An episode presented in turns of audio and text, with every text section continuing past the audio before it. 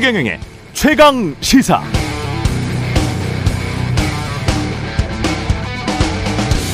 네, 한겨레 중앙일보, 한국일보의 법조 사회부장 출신 기자들이 무더기로 김만백의 돈을 받았다는 보도 다 보셨을 겁니다. 관련자들은 빌린 돈이라고 말하고 있습니다만 김만배는 또 수십 명의 기자들에게 골프 향응 접대를 하면서 일단 100만 원은 주고 그렇게 골프를 시작했다는 보도도 있었습니다. 또 검찰 수사 기록에는 김만배가 머니투데이 홍선근 회장 두 아들에게 49억 원을 송금한 내역도 존재한다. 이런 보도도 있었습니다. 너무하죠?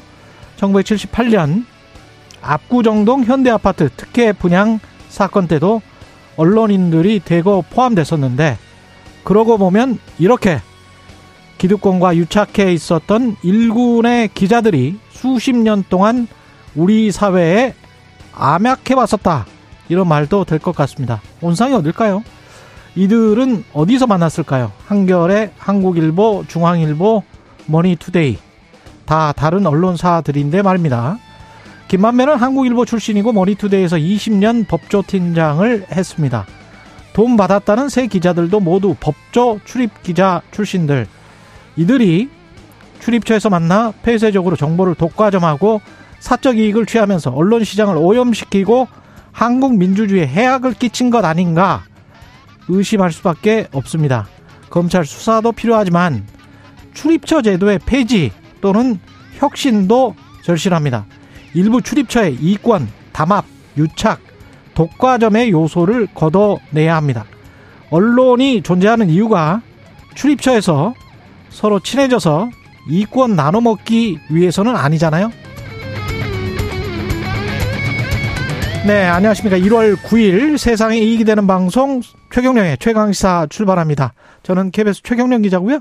최경령의 최강시사 유튜브에 검색하시면 실시간 방송 보실 수 있습니다.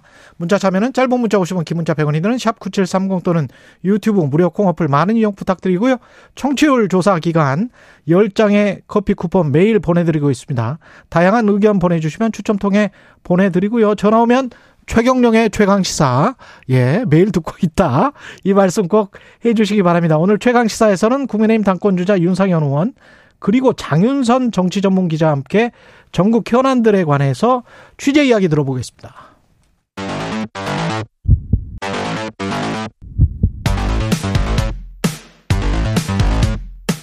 오늘 아침 가장 뜨거운 뉴스. 뉴스 unboxing. 자, 뉴스 unboxing 시작하겠습니다. 민동기 기자, 김민아 시사평론가 나와 있습니다. 안녕하십니까? 안녕하십니까? 예, 어제 밤에 깜짝 놀라셨죠?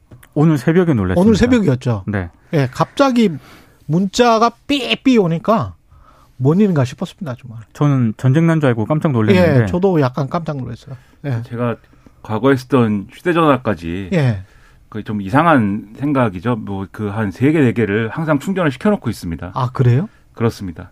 근데 그것들이 다 한 번에 그렇게 울려가지고 예. 너무나 깜짝 놀랐습니다. 같은 번호예요, 다? 아니죠. 이제 다 유심히 들어있지 않죠. 아, 다 유심히 들어있지 않은데. 네, 공기계죠. 아, 공기계문. 또 어떤 일인지 다들 울리더라고요. 근데 왜 그걸 충전을 그렇게 해놔요? 그러게 말입니다. 제가 왜 그러는지 잘 모르겠습니다. 예, 이상한 습관이네요. 그냥 그 네. 전화기들이 꺼져 있으면 네. 왠지 마음이 아프더라고요. 그래요? 네. 인천 강화군 부근 해역에서 지금 규모 몇인가요? 일단 원래는 4.0으로 기상청이 발표를 했는데요. 예. 추가 분석을 거쳐서 규모 3.7로 하향 조정을 했습니다. 지금 KBS 뉴스에도 3.7로 나오네요. 네. 예. 이번 지진은 오늘 오전 1시 28분쯤에 인천시 강화군 서쪽 25km 해역에서 발생을 했는데요. 일단 기상청이 지진이 발생한 곳에서 80km 이내 범위 지역인 서울, 인천, 경기 등의 지진 재난 문자를 발송했다라고 일단 밝혔습니다. 예. 일단 인천 소방본부 측은 지진으로 인한 피해는 아직까지는 없다고 했는데 공식적인 입장을 밝혔는데 많은 분들이 일단 진동을 좀 느끼신 분들이 있는 것 같습니다. 그래서 건물이 흔들렸는데 어떻게 해야 하냐 이렇게 내용을 소방당국 또 KBS 음. 등에 좀 문의를 했다라고 하고요. 예. 저처럼 재난 문자에 놀랐다는 반응들도 적지 않았습니다. 네. 근데 우리가 뭐 놀랐다 이렇게 얘기는 하지만 이런 거는 재난 문자를 이제 정확하게 또 그렇죠. 보내야죠. 당연한 것입니다. 그렇죠. 그리고 이제 규모가 처음에 그 재난 문자 보고 저는 규모 4라고 그래서 아 이게 참 큰일이다 이렇게 생각을 했는데 그나마 이제 어쨌든 하향 조정이 됐기 때문에 음. 피해나 이런 것들이 뭐 크지 않을 것 같습니다. 지금 뭐 어, 당국은 이제 없다라고 이제 얘기를 하고 있기 때문에 정말 음. 다행인 거죠. 그러니까 앞으로도 이제 바다 밑에서 일어난 거고 그렇습니다. 서울과의 진앙 거리가 71km네요. 네. 그렇습니다. 예. 그래서 바다 저 바깥쪽에서 이제 일어난 것이기 때문에 피해가 크지 않은데 혹시라도 몰라요. 계속 이제 이런 지진의 사례나 이런 것들이 또 음. 한반도의 어떤 영향이나 이런 것들을 계속 더 줄 수 있다라는 분석들이 항상 나오지 않습니까? 그럼요. 우리 안전지대 아니라고 다 이야기하더라고요. 그렇죠. 예. 계속해서 이 지진과 관련된 대비나 이런 것들은 철저히 해나가는 것이 필요할 것 같습니다. 그리고 북한 무인기 관련해서는 알고 보니 이게 좀 심각하네요. 그러니까 여러 가지 문제가 지금 뒤늦게 노출이 되고 있는데요. 예. 군이 지난달 북한 무인기 항적을 포착하고 1시간 30여 분이 지나서야 무인기 대비 태세를 발령을 했다라고 합니다. 1시간 30분 지나서요? 그렇습니다. 일단 북한 무인기가 지난달 26일 이 경기 김포시 부근 군사분계선을 남하하는 움직임이 당일 오전 10시 15분 군 레이더에 포착을 했거든요. 예. 그런데 무인기 대응 대비 태세가 낮 12시쯤 발령이 됐다라고 합니다. 그러니까 1시간 30분 정도 지난 시점에서 이걸 이제 발동을 했다는 건데. 아니, 우리 군이 레이더로 포착 1시간보다 1시간 반 지나서 대응 전략을 했다는 게 이게 그러니까 이 시간쯤이면은요. 예. 북한의 무인기가 비행 금지 구역으로 설정된 뭐 서울 북부 상공을 누리고 있는 누비고 있는 그런 상황이었다는 거고요. 예. 또 하나 문제점이 좀 발생이 된 게 서울 방어를 담당하는 곳이 수도방위 사령부지 않습니까? 수방사가 무인기 침범 사실을 즉각 확인하지 못했다라고 합니다. 전방에서 무인기를 최초 탐지했던 육군 1군단하고 합참으로부터 무인기 침범 상황을 전달받지 못했기 때문인데요. 수방사가 자체적으로 이제 사전 정보가 없던 상황에서 자체 분석을 거쳐서 어, 이 서울 상공의 특이 항정을 포착을 했고 그래서 아 이건 무인기 침범이다라고 결론을 내렸다라고 하거든요.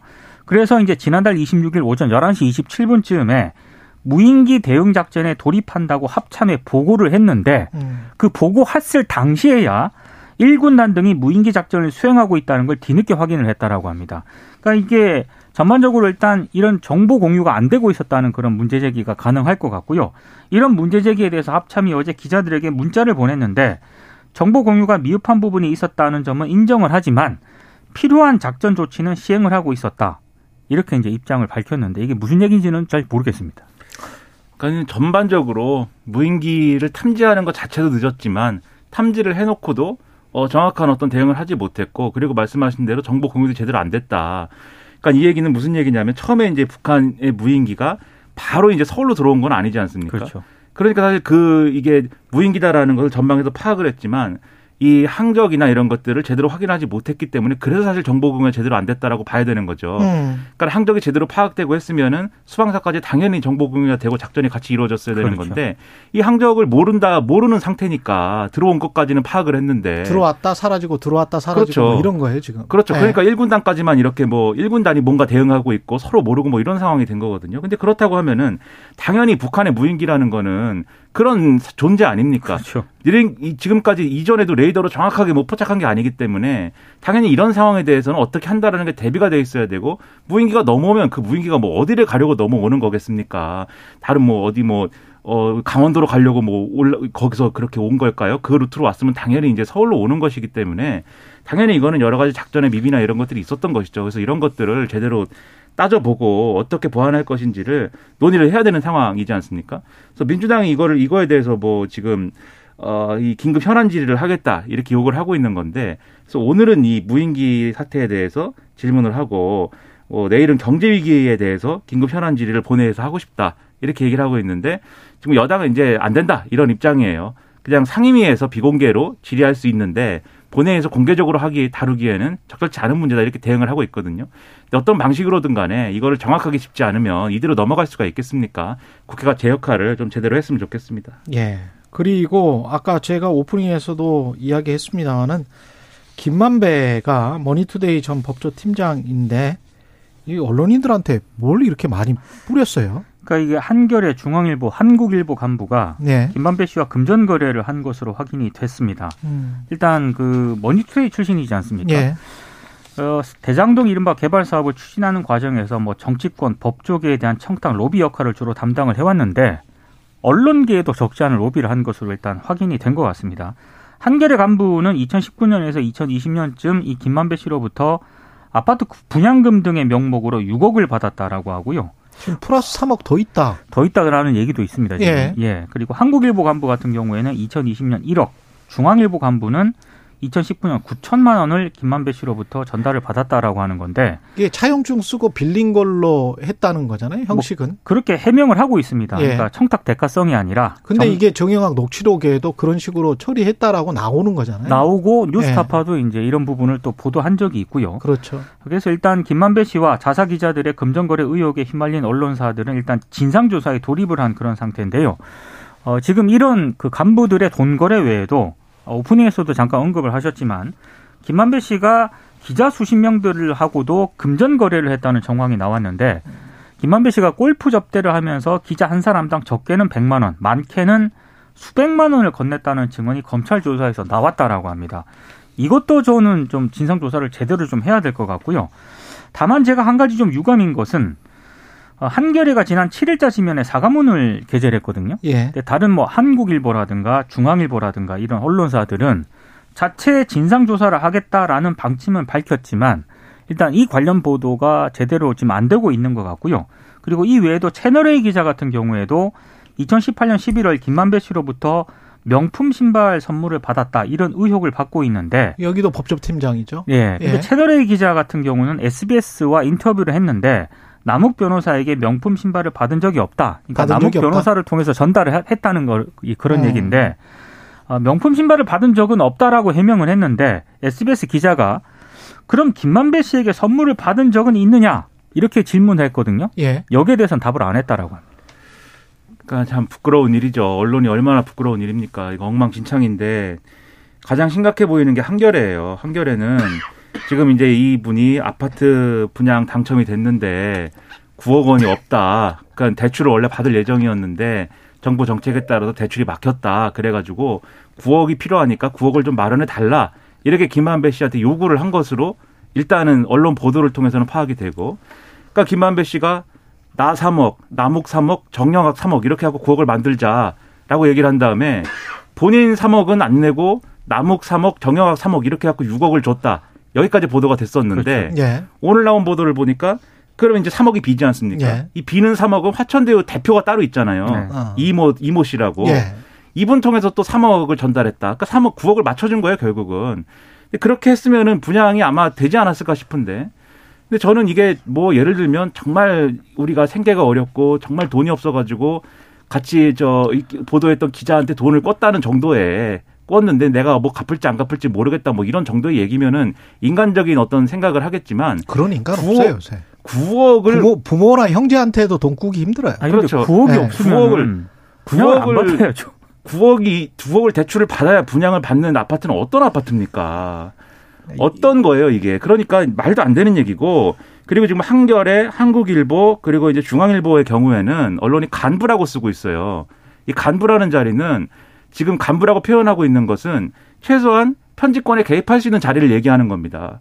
부국장까지는 타이틀이 나왔으니까 부국장이라고 합시다. 그리고 이 예. 연루된 그 지금 한 이 간부들 있지 않습니까? 예. 다 이제 법조 기자였고 그다음에 김만배 씨와 법조 기자를 하면서 친해졌고 그렇죠. 근데 간부였다는 얘기는 보도에 영향을 미칠 수 있는 자리에 있었다라는 그렇죠. 얘기입니다. 예. 그 그렇다고 사회부장 출신들이기도 하고 맞습니다. 그러니까 지금 저 핵심은 돈을 받았다는 것도 중요하지만 그 그거 뭐 빌린 형식이든 뭐 어떻든 간에 한겨레 기자는 차용증도 없다는 거예요, 지금. 그래요? 없다는 그러, 거죠. 그것보다 어떤 기사를 썼는지 어떤 기사를 쓰지 않았는지 어떤 정보 때문에 어떤 정보를 독과점해서 이들이 이렇게 전횡을 펼칠 수 있었는지 이게 중요한 것 같아요. 대장동 의혹과 관련해서 이들은 뭘 알았기 때문에 그냥 단순히 법조기자 출신이었기 때문에 내가 돈 많으니까 김한배가 수익이 뭐 한 2천억 났다는 거잖아요. 네. 그거 지금 추징을 다 한다는 건데 그것과 관련해서 뭐 내가 돈 많으니까 그냥 아무 한테나 그냥 막 준 거는 아닐 거 아닙니까? 그렇죠. 그렇죠. 어떤 대가성이 있을 것 같은데. 그 정영학 회계 네. 저기 이 회계사의 그 녹취록에 보면은 김만배 씨가 그렇게 주장하지 않습니까?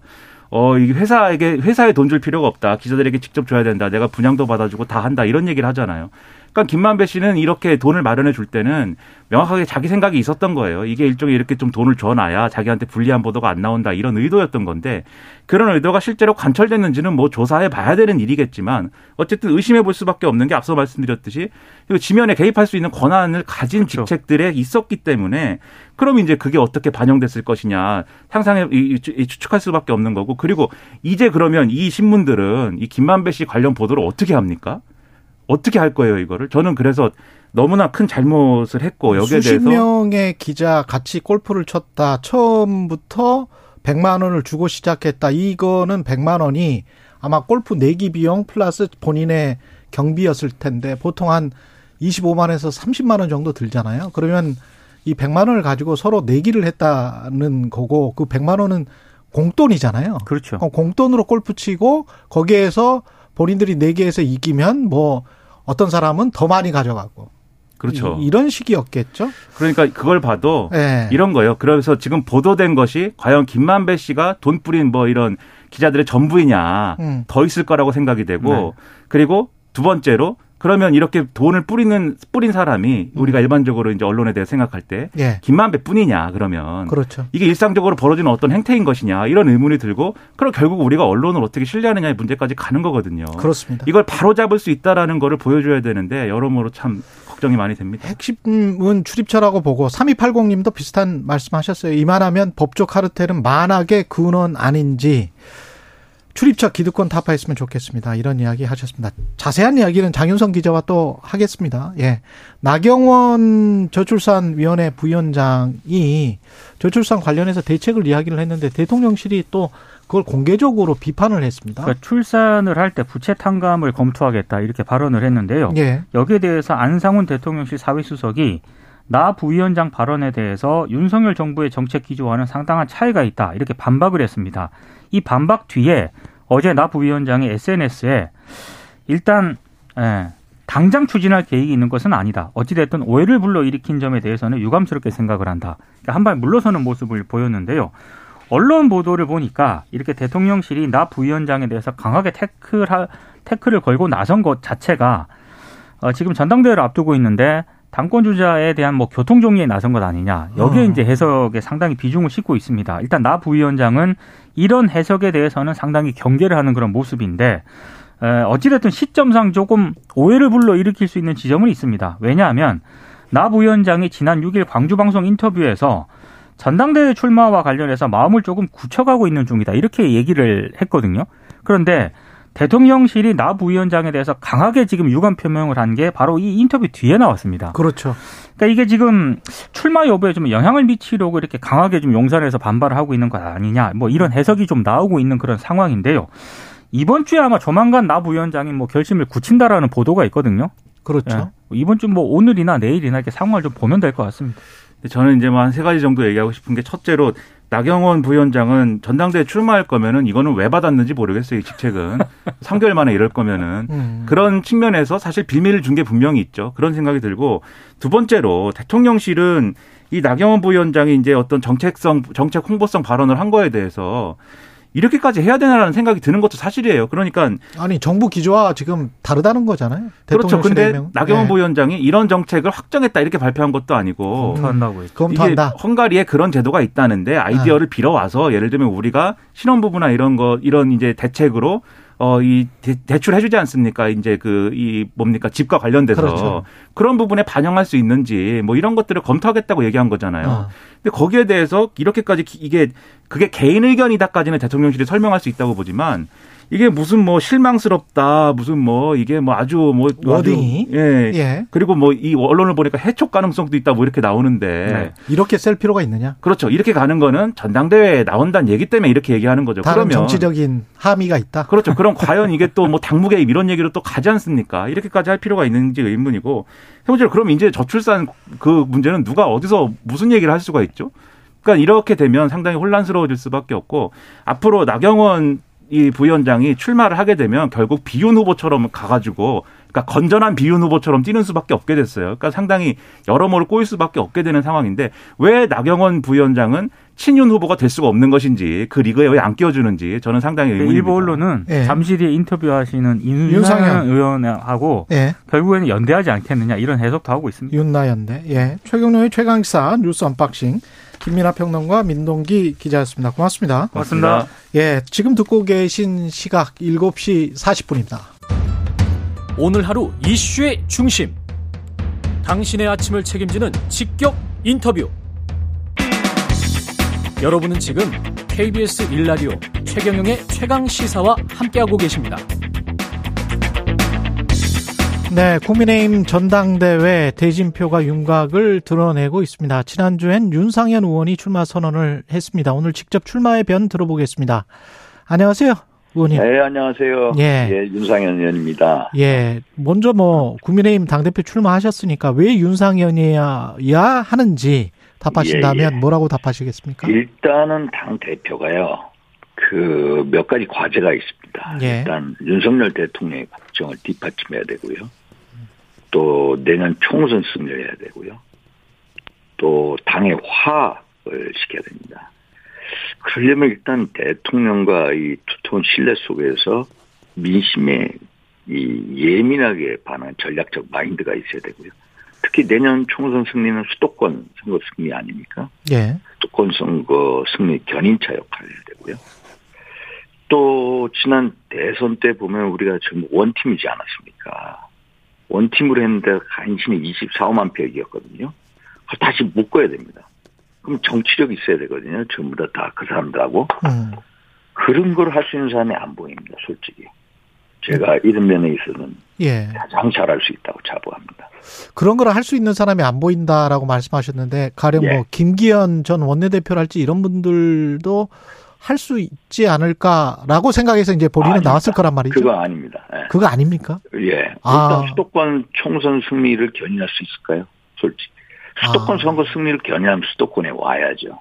그러니까 당 화합 차원에서도 아닙니까? 당 화합 차원에서도 예를 들어서 이준석, 유승민 그런 분들하고 화합시킬 수 있을까요? 못 시킵니다. 아, 아, 김기현으로는 안 된다. 안 됩니다. 화합 못 시킵니다. 그러니까 지금 총선 승리, 화합, 이 승리, 화합, 대통령의 국정 뒷받침, 국적 뒷받침, 화합. 당의 화합 이런 그- 여러 가지 생각해 보면은 예.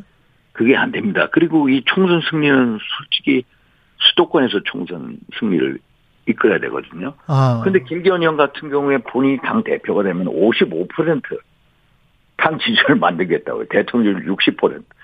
그러면 당연히 수도권에 와서도 이기죠. 어. 안 그렇습니까? 예. 그 좋은 텃밭은 정몽준 의원 같은 경우 보십시오. 2008년도에 그 좋은 울산 수도권 자기 텃밭은 예. 남한테 물려주고 본인 사무국장 출신 의원한테 물려줬죠. 예. 그 본인은 동작을 해왔어요. 아, 기억나네요. 이- 예. 예, 2007년 대선 때 민당 후보가 누굽니까? 정동영 후보 아닙니까? 맞아요. 예. 정동영 후보 싸워서 이겼거든요. 그런 결기가 있어요. 그런 결기가 하나도 안 없, 없어요. 본인 스스로 55%당 지지를 만든다고 하는데, 어, 당연히 그러면은, 당연히 수도권에 나와도 되잖아요. 서울 강북을에 들어가도 될 거예요. 그건 나와라면 나오지는 않나요. 그건 한가한 소리라고 하는 사람들이거든. 그런 결기로 어떻게 수도권 처절한 선거를 이깁니까? 아, 그래서 음. 힘들다는 겁니다. 의원님이 지금 말씀하신 국정 뒷받침, 총선 승리, 화합 이세 네. 가지 차원 이거에 뭐 이 명분에 그 반대하실 분은 없을 것 같고 없죠. 예 이건 당면한 대표로서의 숙제입니다. 책무입니다. 그런데 그러면 왜 나경원은 안 됩니까? 그러면 가령 예를 나경원이요? 들어서 예 나경원은 안 됩니까? 총선 승리. 예 물론 이제 총선 승리인데 나경원 의원 같은 경우에는 음, 아시다시피 지난 총선에서 동작을 해서 낙선하셨죠. 예 낙선하셨죠. 저 같은 경우는 공천을 받았습니까? 공천을 못 받고 무소속 나가는데 싸워서 오지 않았습니까? 어, 그럼 처절한 수도권 선거, 민심 이런 거에 대해서 누가 가장 잘 아냐? 안 그렇습니까? 그런 면에서 한번 보십시오. 당의 화, 화, 화합 면에 있어서도 가능할까요? 한 명씩 하고 그럼 따져보죠. 안철수 의원 같은 경우는 어떻게 생각하세요? 안철수 의원? 예 안철수 의원은 제가 작년에 이 그 공천심사위원장으로 분당 갑쳤죠. 분당 가면 아주 텃밭이죠, 솔직히. 아, 그러셨군요. 아, 그리고 예. 당의 화합이라는 면에서 한번 보십시오. 예를 들어서 이준석, 유승민 이런 분들하고 그 음. 가능할까요? 어, 한번 보십시오. 그래서 한번 이준석 대표 이런 분 분들 불러서 한번 물어보십시오. 어, 그 유승민. 의원은 역시 이제 당의 화합이라는 측면에서 당의 화합입니다. 제가 어. 이 말씀 왜 드리냐면은 예, 작년에 우리가 모두 이준석, 유승민 모두 원팀이 됐을 때 작년 3월 9일인가에 이겼던 표 차이가 얼마입니까? 음. 24만 표밖에 안 돼요. 24만 표. 그런데 우리가 여기서 지금 자꾸 분열되는 목소리가 들리지 않습니까? 예, 아니 저는 그걸 대단히 걱정. 이준석, 유승민 계속 당 내에서 뭐 나가라 징계하고 결국 그 두 사람이 나가서 신당 한 번 만들면 어떻게 됩니까? 수도권 선거 이길 수 있나요? 어, 이 처절한 수도권에서 그분들 비례대표로 살아옵니다. 솔직히. 어, 아, 당연히 우리 쪽에서 이 공천 못 받는 분 글로 갈 거고요. 또 예. 윤석열 대통령에 대한 공격으로서 반사 이익도 얻었네요. 어. 그게 현실 아닌가요? 그러니까 덧셈 곱셈을 해야 다 된다. 예? 덧셈 곱셈을 해야 된다 다. 덧셈을 해야 된다는 겁니다. 예. 우리는 너무 뺄셈 정치의 DNA가 묻어 있어요. 한번 윤핵관이라는 분도 안 그렇습니까? 음, 박근혜 대통령 탄핵에 앞장섰잖아요. 안 그렇습니까? 박근혜 대통령 탄핵에서 나온 결과가 뭡니까? 무지막지한 문재인 정부를 태동시켰잖아요. 지난 5년 동안 문재인 정부 5년 동안 예. 경제 폭망시켰죠. 외교안보 해체했죠. 어, 또 문민 독재했죠. 대한민국 완전히 가치와 근거를 무너뜨리지 않았습니까? 그런 뺄셈 정치 DNA, 우리 당내에 있는 뺄셈 정치 DNA, 윤핵관으로 구분되는 그런 DNA를 혁파시켜야 우리가 통합으로 가죠.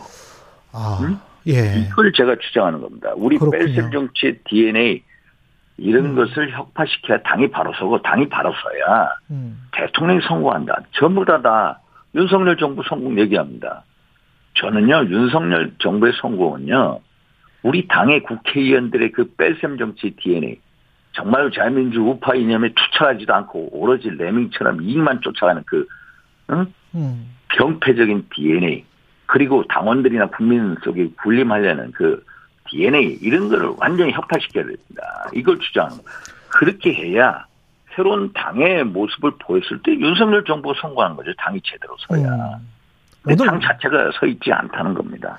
오늘 메시지가 굉장히 명확하시네요. 레밍이라는. 예, 미- 레밍 레밍, 레밍도 아닙니까? 예. 레밍이라는 단어도 나오고. 근데 이 저 언론에서 이렇게 안윤연대 아까 안철수 의원에 관해서도 평가를 하셨습니다마는 음. 안윤연대에 관해서 이야기가 나오는 거는 뭐 언론의 상상력입니까? 어떻게 보세요? 안윤연대는 저하고 안철수 대표하고 예. 지향하는 게 똑같죠. 음. 소위 말해서 예. 수도권 선거의 중요성을 얘기를 하죠. 예. 그래서 제가 이 당 대표 되고자 하는 분들은 수도권 출마 선언을 하자. 수도권에 와라. 이거에 대해서 응답하는 안철수 대표밖에 없어요. 음. 아니 수도권에 지금 의석수가 우리가 몇 석입니까? 지난 총선 당시요. 예. 서울 49석 중에 우리가 8석 얻었어요. 8석. 41대 8입니다.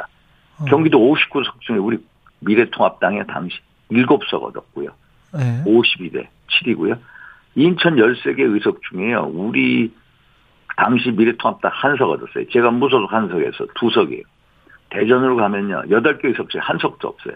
이게 우리 국민의힘의 현재 정치부 지형이에요.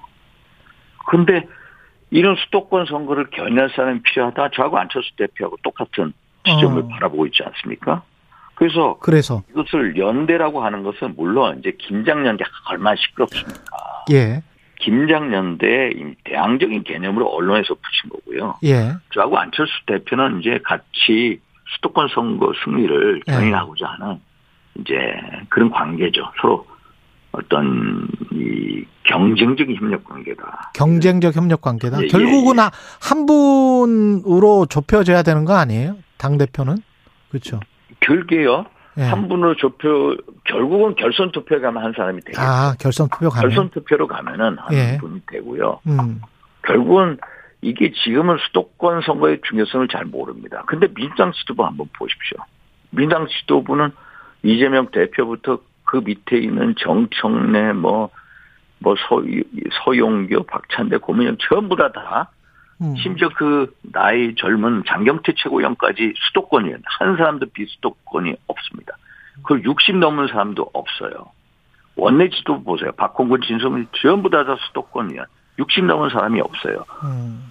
민주당은 이미 전략적인 선택을 한 거예요. 예. 왜? 이 수도권 거의 그 지역구 의원, 의원 의석수의 반 가까운 한강 벨트를 가지고 싸운 한강 전선에서 전부 다, 다 외연 확장을 해서 수도권 지도부를 했는데 음. 결국에는 우리도 영남 지도부가 아니라 수도권 지도부의 중요성을 알게 될 거고 강조하시네요. 예, 그 예, 당원도 예, 전략적인 예. 선택하실 거다. 지금 저 나경원 부위원장 같은 경우에 대통령실이 공개 비판을 한 게 정책과 관련된 게 아니고 정치적인 함의가 있는 것 같다. 이렇게 분석을 하고 있는데 맞습니까 그게?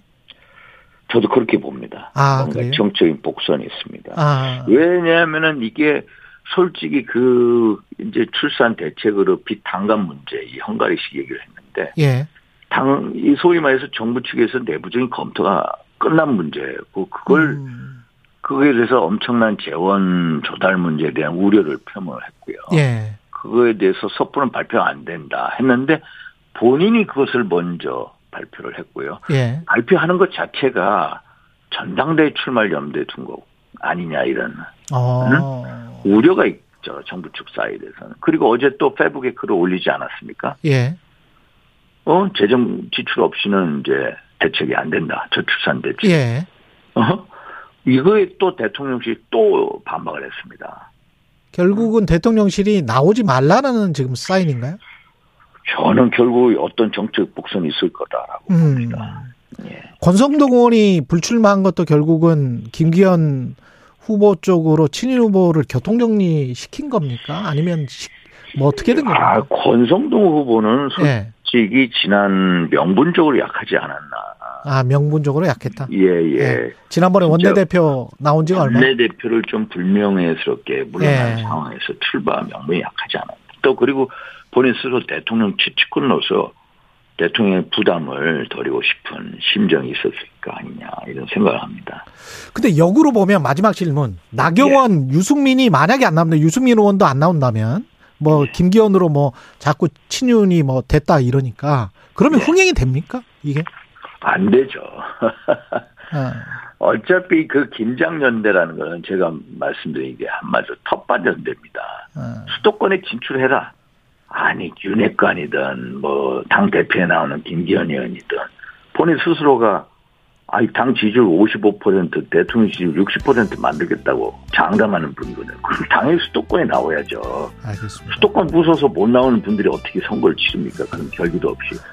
알겠습니다. 예. 2008년도에요. 우리 저기 이 정 누구야 정몽준 의원 같은 예, 경우는 아까 말씀하셨고요. 예, 예, 예. 알겠습니다. 여기까지 듣겠습니다. 국민의힘 당권 주자 윤상현 의원이었습니다. 고맙습니다. 예 감사합니다.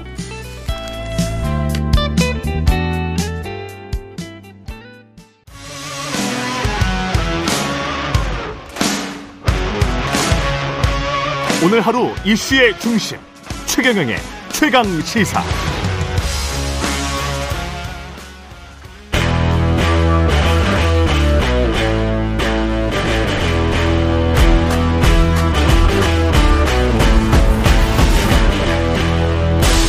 네, 한 주의 시작 여의도 정치를 깊이 있고 날카롭게 들여다보는 시간입니다. 정치 먼데이. 예. 월간으로 정치 고수님들 모실 예정인데요. 지난번에는 최재성 전 의원 나오셨고요. 전 수석. 오늘은 장윤선 정치 전문 기자 모셨습니다. 안녕하세요. 네, 안녕하세요. 아유, 예. 제가 그런 사람이 아닌데. 아니 뭐 너무- 최재성 너무- 의원 아유, 예. 최재성 수석과 네. 어, 같은 자리에 서기엔 제가 저 뒤로 가야 되는데. 아이고, 무슨 말씀이십니까? 아유, 정보가 가장 아이고. 중요하죠.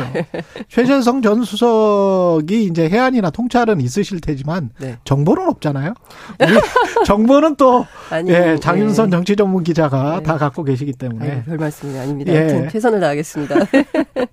1월 임시국회 둘러싼 국회 상황이 네. 지금은 강대강 계속 되는 겁니까? 새해도? 그러니까요. 네. 계속 될 수밖에 없는 분위기인 것 같아요. 왜냐하면 우선 현안이 굉장히 많이 있습니다. 그렇죠. 뭐 지난주에 뭐 뜨겁게 국회를 달궜던 무인기, 무인기. 예, 무인기 현안 같은 경우에는 지금 거의 거짓말, 정부는 거짓말, 그리고 이쪽의 그 야권에 대해서는 뭐 상당히 심각한 수준의 색깔론, 북한하고 북한이랑 내, 내통했다. 뭐 이적행위다. 내통했으면 이제 나라 망한 거지.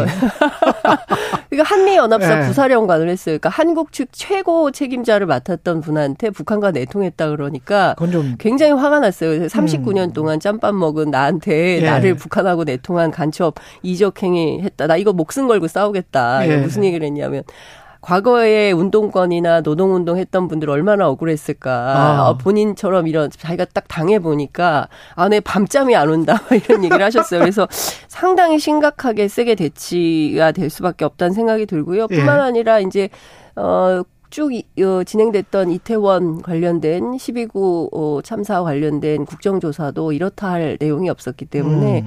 유족들 입장에서는 매우 답답한 이런 상황입니다. 어, 결과 보고서도 채택을 하긴 해야 될 거 아니에요. 그러니까 그렇지만 이제 10일 정도 더 연장이 됐고 그 예. 안에 뭐가 얼마나 더 나오겠냐. 어쨌든 이 문제도 계속 갈 것 같고요. 예. 그리고 또 당장 내일 이재명 대표에 대한 검찰 소환 조사 있기 때문에 그렇죠. 뭐 당분간 이 분위기 계속된다 이렇게 봐도 예. 과언이 아니다라는 생각이 좀 들고요. 무엇보다 예. 정부가 야당을 어떻게 판단하느냐 이게 굉장히 중요한 포인트거든요. 정부입니까? 아니면 대통령실? 대통령이죠. 대통령과 예. 대통령실 뭐 이제 통칭 정부라고 하겠습니다. 음. 어 사실 그 야당을 바라보는 시선이 그좀 그 협치의 대상. 협치의 대상 은 아닌 거죠. 이를테면 수사의 대상. 예. 그 다음에 경우에 따라서는 북한과의 사법- 내통을 하는. 그렇죠. 그리고 사법 처리 대상 뭐 예. 이런 거기 때문에 같이 서서 같이 대화 테이블에 앉을 수 없는 이런 상황인 겁니다. 예. 민주당이 임시국회 단독 소집했고 국민의힘은 그 A 방탄용 국회다. 네. 예, 이야기를 하고 있고 구속영장이 청구되면이라는 이 전제를 깔면서 구속영장이 청구되면 이게 방탄용 국회 아니냐 뭐 음. 이렇게 지금 비판을 하는 거잖아요. 네.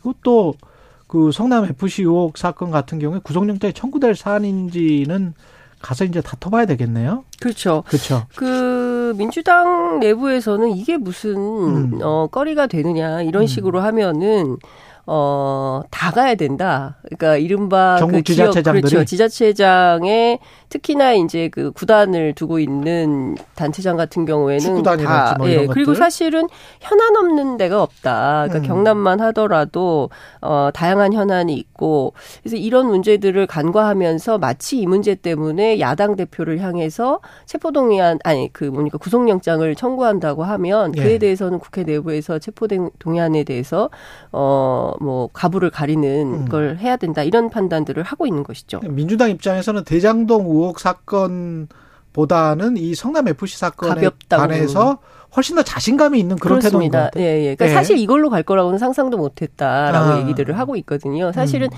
대장동 문제로 뭐 되지 않겠냐 그리고 선거법 문제, 예. 백현동 문제 뭐 이런 거란 모르겠지만 음. 이런 방식으로 하면 줄줄이 사탕으로 계속 불려갈 텐데 계속 갈 거냐 이런 비판도 사실은 당내에 있었거든요. 예. 그렇기 때문에 어쨌든 이재명 대표 입장에서는 간다, 가겠다, 아. 가서 당당히 맞서겠다 이런 태도를 보이고 있고요. 그리고 포토라인에 서서 사자호를 토할 거다 이런 얘기도 나오고 있습니다. 이번 예, 검찰의 수사가 얼마나 잘못됐는지 그냥 있지는 않겠다라는 입장을 밝히고 있습니다. 내일 민주당 지도부가 다 같이 간다는 거잖아요. 그렇죠. 예. 근데 예. 뭐 일각에서는 민주당 의원들 다 갈 거다 뭐 이런 그 관측도 있었는데 제가 음. 보기에 그렇게까지는 하지 않을 것 같고 다 가지도 않을 겁니다. 그래서 예. 지도부하고 뭐 변호인단 그리고 본인 이렇게 갈 거고요. 한쪽에서는 그당 대표의 어떤 개인적인 것과 그 전의 일과 당과는 좀 저- 절연을 해야 된다. 음. 사법적인 부분에 관해서는 그런데 이제 함께 같이 간다는 것은 이 사건은 자신이 있다. 뭐 이거를 지금 계속 민주당은 생각을 하고 있는 것 같네요. 이 사건뿐만 아니라 네. 모든 사건에 대해서 이것은 정치 탄압이라고 정치 탄압이다. 예, 구도를 그리고 있고 네. 그렇기 때문에 아마 지도부가 같이 가는 것은 뭐 일종의 좀 그림도 좀 만들어야 되는 측면이 있고요. 아. 그리고 이렇게 지지한다라는 메시지를 지지자들에게 보내는 측면도 있고요. 예. 아마 현장에 지지자들이 굉장히 많이 나오지 않을까라는 생각이 음. 좀 드는데 어쨌든 내일은 이재명의 날이 되지 않을까 이재명의 싶습니다. 날. 근데 이 무인 무인기 성남 FC 관련 해서 쭉 진행되기 전에 지난주 제가 초 중반쯤으로 기억을 하는데 네. 친명계 자장이라고 불리는 정성호 의원이 이재명 책임론을 거론했던 했는데 이거는 뭡니까? 개인 리스크와 당을 분리해야 된다. 이거는. 아니 근데 그거는요 시종일관 네. 그런 입장이었어요. 그러니까 아 원래 이재명, 그런 입장이었다. 예, 이재명 네. 대표도 그렇고 음. 정성호 의원도 그렇고 소위 친명계 입장 뭐 내부에 조금 차이는 있지만 어쨌든 기본적으로 이 사건은 본인과 관련된 거기 때문에 변호인단과 내가 책임질 터이니 음. 나머지 현안과 관련해서는 당이 적극적으로 역할을 했으면 좋겠다. 특히 민생 현안과 관련해서 이런 메시지 이재명 당 대표도 예 그런 얘기를 했었던 거고요. 어. 그리고 정성호 의원도 사실은 일반론이지 그렇다고 해서 나 오늘부터 반명할 거야 비명이야 뭐 이런 것은 아닙니다. 그리고 그 어떤 상황에 처하더라도 아마 이재명 대표의 손을 잡아줄 사람은 정성호다 이런 아. 얘기를 민주당 사람들이 하고 있거든요. 그렇군요. 예 그렇기 때문에 뭐 일반적인 뭐 원칙론 그렇습니다. 원칙론이고 실제로 그렇게 해야죠. 왜냐하면 음. 지금 어 소위 이재명 대표의 사법 리스크라는 우산 속에 가려서 정말 민주당이 해야 되는 야당으로서의 자기 본연의 역할을 하고 있는 거냐 음. 그렇게 열심히 하는데 지지율이 계속 떨어지냐 그렇죠. 이런 반론이 사실 정치권 안에 있는 거거든요. 그렇죠. 그래서 그 지금 뭐 무인기 문제에는 무인기 뭐 무슨 복지 현안 뭐 등등 해서 어. 굉장히 많은 현안들이 있는데 야당답게 잘 싸우지 못하고 있다 이런 그렇죠. 비판이 실제로 있는 거 아닙니까? 상대적으로 대통령 지지율이 이렇게 낮으면 그렇습니다. 그러면 야당 지지율이 높아야 되는데 야당 지지율이 또 국민의힘보다 못하다는 조사 결과가 상당히 많거든요. 그렇습니다. 네. 그리고 게다가 중도가 움직이지 않고 있어요. 네. 무당파가 움직여야 되는데 무당파가 27%인가요? 고세, 고스란히 그 자리를 움직이 자리를 음. 차지하고 있기 때문에 민주당이 잘하면 움직이죠. 근데 그렇지 않다. 그렇지. 이런 걸 보여줄 수 있는 거죠. 그리고 네. 김만배 이야기를 저도 지금 뉴스 언박싱에서 했습니다마는 김만배 이 사람이 대, 단하군요 그러니까요. 네. 이제 언론계 판을 지금 흔들고 있는 상황인데요. 엄청난 로비스트고 이 정도면 대형 스캔들 아닙니까? 아니 이미 대형 스캔들이죠. 예. 이미 대형 스캔들이고 정치권뿐만 아니라 이제 그 화살이 언론계로 가고 있고 예. 지금 뭐 언론사 간부들뿐만 아니라 뭐 평범한 기자들까지 골프 치면서 뭐 수십 명, 예, 수십 명에 대해서 뭐 적게는 백만 원, 많게는 수백만 원까지 줬다는 거고 이른바 김영란법 다 위반이에요. 그렇습니다. 예. 그런데 돈 받은 사람들이 이게 끝이겠냐? 아니다, 음. 더 있을 거다라는 그렇죠. 얘기를 하고 있는 것이고요. 하나하나씩 아, 좀 정리를 좀 해주십시오. 예. 우선 어, 뭐, 앞서 이제 뉴스 브리핑에서도 잘 설명이 됐을 걸로 보입니다만, 예. 잘 아시는 것처럼 지난 금요일 폭탄이 터진 겁니다. 예. 그 검찰발로 기사가 나온 건데요. 화천대유 대주주인 김만배 씨가 한겨레, 중앙, 한국 간부들하고 부적절한 금전 거래를 했고 채널A 음. 기자에게는 명품 신발을 건넸다는 건데요. 네. 관련해서 뭐 해당 기자는 뭐 그것은 아니다. 부인, 그렇지만 있죠. 김만배로부터 선물 받았냐라고 SBS 기자가 물었을 때 대답을 안 했습니다. 그거는 또 대답 안 하고. 그러니까 뭐 받은 거죠. 뭐 이 정도의 내용을 보면 받았다 이렇게 네. 볼 수밖에 없는 것이고요. 한겨레 기자는 차용증도 안 쓰고 받았다는 거잖아요. 한겨레 기자는 차용증도 안 썼을 뿐만 아니라 음. 금액이 어 사실은 도가 지나친 수준입니다. 지금까지는 예. 6억 정도로 알고 있었는데 음. 어, 지난 주말 사이 보도를 종합하면 그게 아니라 이성문은 하천, 화천대유 전 대표이사 3억까지 해가지고 사실상 9억이 9억. 갔다라는 건데요. 이거는 사실은 상식의 수준을 넘는 수준의 금액이기 때문에 아니, 9천만 원도 크잖아요. 9천만 원도 크죠, 사실. 900만 원도 큽니다. 900만 원도 크고. 예, 네. 큰 돈입니다. 근데 그래서 오늘 아마 소명서하고 증거 자료 같은 것들을 받아서 음. 어 이제 조사를 하겠죠. 사내 진상 조사 위원회가 꾸려졌고 어그 내용에서 실제로 어떤 내용들이 진행될지 봐야 되는데 우선 이 기자들 다 직무 배제가 됐습니다. 그럴 예. 수밖에 없고요. 어, 일단 자체 조사는 하는데 사법 처리 대상까지 갈 거냐 이 부분은 어. 조금 퀘스천 마크가 있습니다. 그러나 김영란법 위반은 너무나 명백하기 그렇죠. 때문에 관련해서는 뭐 모종의 조치가 있지 않을까 대가성을 싶습니다. 기술 기사를 누락했거나 네. 또는 뭐 어떤 기사를 썼거나 특히 중앙일보 기자는 대장동 수사가 대선판을 흔드는 건 부적절하다. 네. 이런 취지의 칼럼을 썼더군요. 그게 사실상 대가성이라고 검찰은 보고 있는 것 같습니다. 그렇죠. 그렇기 때문에 대가성이 입증되면 뭐 뇌물로도 뇌물일 예, 수 처리, 있는 형사. 처리될 수 있기 때문에 그러면 네. 사건이 커지는 거죠. 그래서 사실은 다 떠나서 음. 어, 언론 본연의 역할이 뭔지를 그렇죠. 다시 한번 생각하게 되는 그런 사건이 아니었나 싶습니다. 이게 법조 기자들의 폐쇄성은 오랫동안 지적받아 왔는데 네. 이것도 그런 어떤 구조적인 문제에서 비롯된 거라고 봐야 될까요? 저는 100%그 문제라고 봅니다. 100%그 문제다. 예, 왜냐하면 어, 사실 기자단이라는 게요, 뭐 잘 아시겠지만 법조만 폐쇄적인 것은 아닙니다. 뭐 모든 출입처 기자단이. 모든 출입처 기자들이 그렇죠. 그러니까 네. 뭐 대통령실도 그렇죠. 뭐 경찰도 마찬가지고요. 음. 국방부 마찬가지고요. 그리고 신규 언론사가 진입하기 굉장히 어렵습니다. 법조 KBS 같은 기자인 저도 잘못 어떤 출입처에 갔다가 끌려 나왔어요. 아 그래요? 예. 네. 취재를 갔다가. 미디어 비평 관련해서 KBS에 그런 프로그램이 있었는데 거기 그 카메라를 들이대니까 기자들이 항의를 하더라고. 음.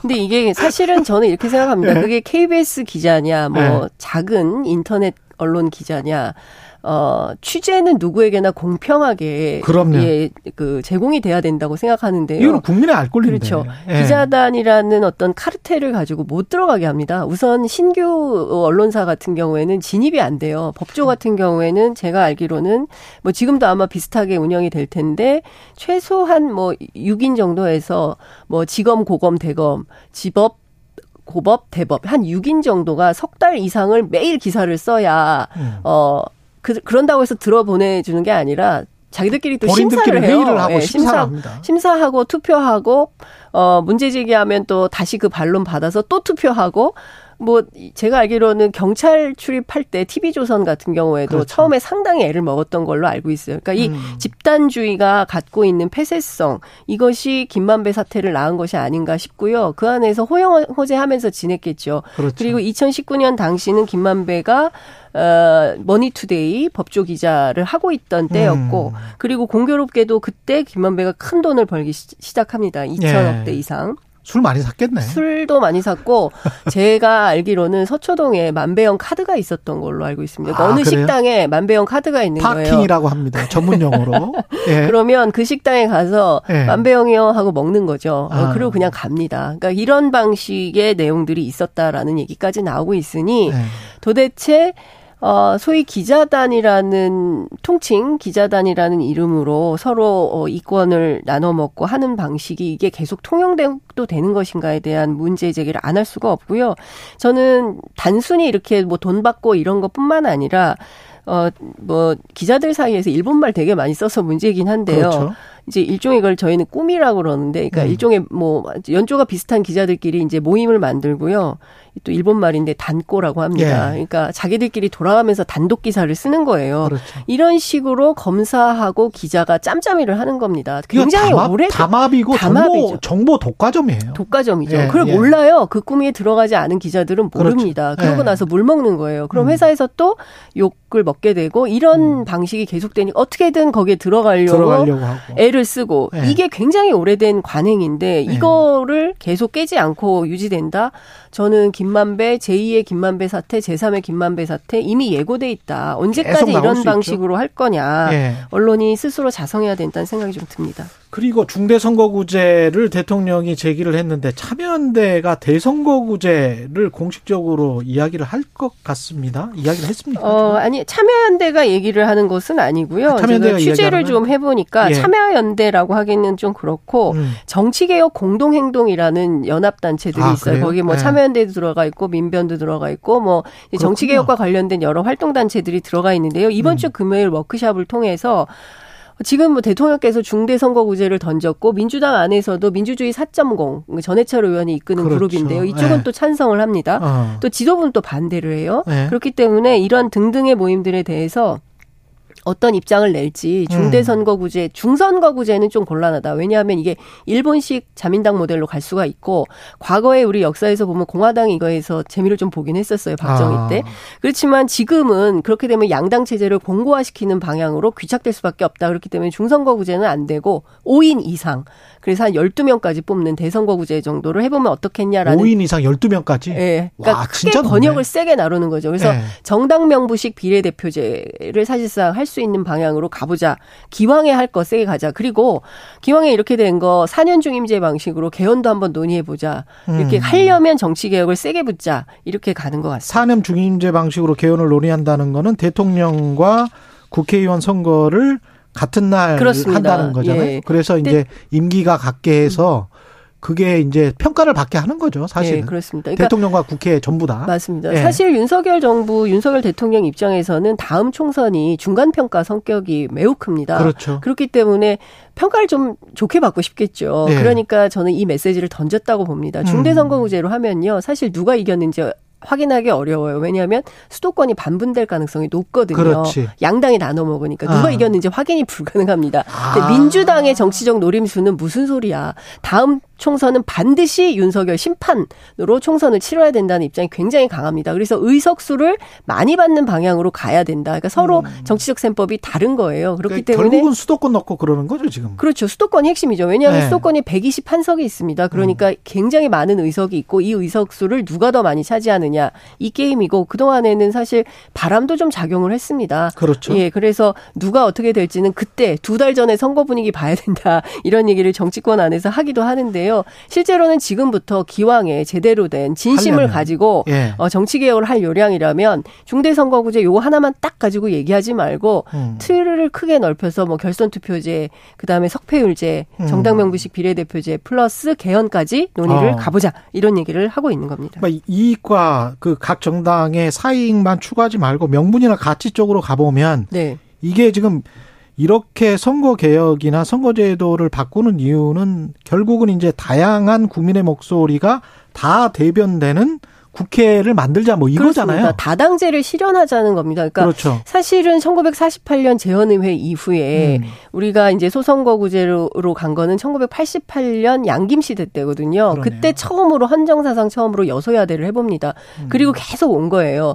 노무현 대통령이 이 지역 할거주의를 깨자 해서 중대선거구제를 제안을 했었지만 그렇죠. 안 됐습니다. 네. 그래서 지금까지 오고 있는데 이참에 할 거면 너무 양당 독점의 폐해가 크니 어, 최소한 다당제를 해보자는 차원에서 얘기를 하는 건데요. 이렇게 그 되면 중도층 지금도 아까 말씀하셨지만 예, 20% 30% 정도 계속 있잖아요. 유지가 되는 거죠. 그러니까 네. 그러니까 이런 거예요. 반윤 비민. 음. 어, 윤석열에 반대하고 민주당은 아니다. 음. 이 표심이 어디로 갈 거냐. 그렇지. 이렇게 되면요. 사실은 국민의힘도 쪼개지고 민주당도 쪼개질 수 있거든요. 그렇죠. 그러면 최소한 네개에다가 어. 정의당에다가 그리고 그렇죠. 이제 진보당까지 있잖아요. 예. 여섯 개 정당 플러스 알파가 됩니다. 또 그러면 우파 정당이 또 탄생할 당연히. 생기겠죠. 예. 그렇게 되면 명실상부 연합 정치를 안 하고서는 어 그렇지. 정치가 안 될 가능성이 매우 높아요. 그러니까 오히려 상- 쪼개놓는 게 합의가 잘 된다. 그렇죠. 예. 그럼 상당한 수준으로의 독일식 정당 명분을 한번 해볼 수 있다. 예. 이런 판단을 하고 있는데 중요한 건 저는 진심 같아요. 진정성. 맞습니다. 정치 개혁의 진정성과 진심이 있냐, 아니면 맞습니다. 나한테 유리한가 불리한가 유불리만 계산하느냐. 맞습니다. 예. 그런데 우리 국회의원들한테 마음이 어디 있을까요? 예. 우리는 명분과 가치인데. 4087님, 장 기자님, 시원시원한 방송 최고이십니다. 6925님, 장윤성 기자님, 깔끔하고 명쾌한 전달 정말 고맙습니다. 말씀하셨네요. 아이고. 2월에 또 오시겠습니다. 정치 먼데이, 예. 장윤선 정치 전문 기자였습니다. 고맙습니다. 네, 감사합니다. 예. 여러분은 지금 KBS 1라디오 최경영의 최강 시사와 함께하고 계십니다.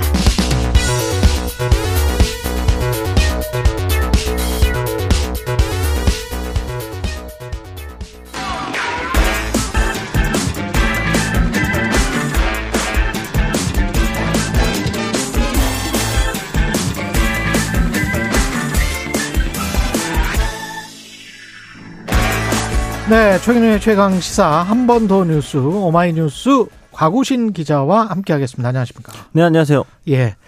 케빈 매카시 미국 신임 하원 의장이 드디어 됐군요. 네, 네. 무려 15번이나 투표를 해야만 했습니다.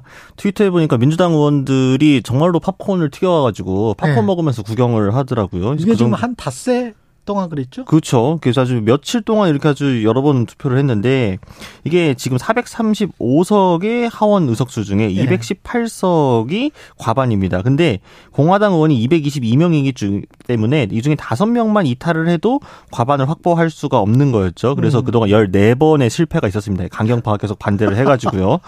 그래서 어 마지막 투표에서는 다행히도 이제 찬성과 반대 대신에 이제 프레젠트 재석으로만 하고 네. 찬반을 표 시하지 않는 경우가 있습니다. 이럴 경우에는 과반의 허들이 낮아지기 때문에 그러네요. 이 의원이 몇 명 있어가지고 다행히 216표로 어, 간신히 당선이 될 수 있었습니다. 이게 팝콘 각이었는데 네. 닷새 동안 그래서 처음에는 한 50명 정도가 이탈을 했었잖아요. 네, 그렇죠. 예. 점점 점점 줄어들었죠. 점점 점점 줄어든 건데 네. 점점 점점 줄어들면서 이른바 아까 말씀하신 강경파들의 목소리를 들어주겠다. 네, 그렇죠. 이런 쪽으로 쭉 갔잖아요. 그렇죠, 그렇죠. 그 목소리가 사실은 트럼프 전 대통령의 목소리 아니었습니까? 그러니까 이제 트럼프 전 대통령이 전화를 했다고 하더라고요, 네. 실제로. 네. 그래서 언론사 카메라를 보게 되면은 이제 DT라고 DT 딱 찍혀 있었어. 네, 그렇죠. 도널드 트럼프. 예, 약자라는 예. 거죠. 그래서 보니까 전화를 한 거 아니냐. 근데 실제로 메카시 의장도 아, 트럼프의 의, 영향력을 의심해서는 안 된다라고 생각한다 하며 처음부터 나와 함께했다. 그리고 최종 득표에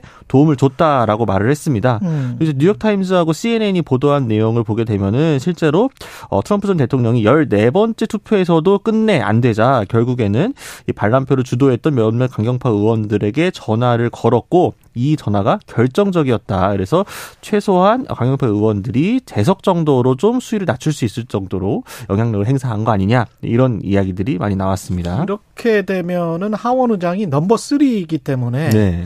미국 정치가 상당히 뭐랄까 강경한 세력에 의해서 좌지우지 될 가능성이 높을 것 같은데. 네, 근데 이제 이번에 네. 좀 당선되기 위해서 하원 의장의 권한도 조금 낮추고 음. 불신임도 굉장히 쉽게 할 수 있도록 했기 때문에 사실 낸시 펠로시 전 의장 같은 경우에는 이 대안에서 별로 마음에 들어하지 않았었거든요. 예. 근데 어쨌든 이번에 딱 되자마자 일성 메시지가 상당히 좀 세긴 했습니다. 뭐 뭡니까? 일단 일성의 메시지가? 어 미국의 오래된 문제인 채무, 이제 빚 문제하고 채무. 중국 공산당의 부상을 해결할 것이다. 그래서 음. 의회가 이 두 사안에 한 목소리를 내야 된다라고 했는데요.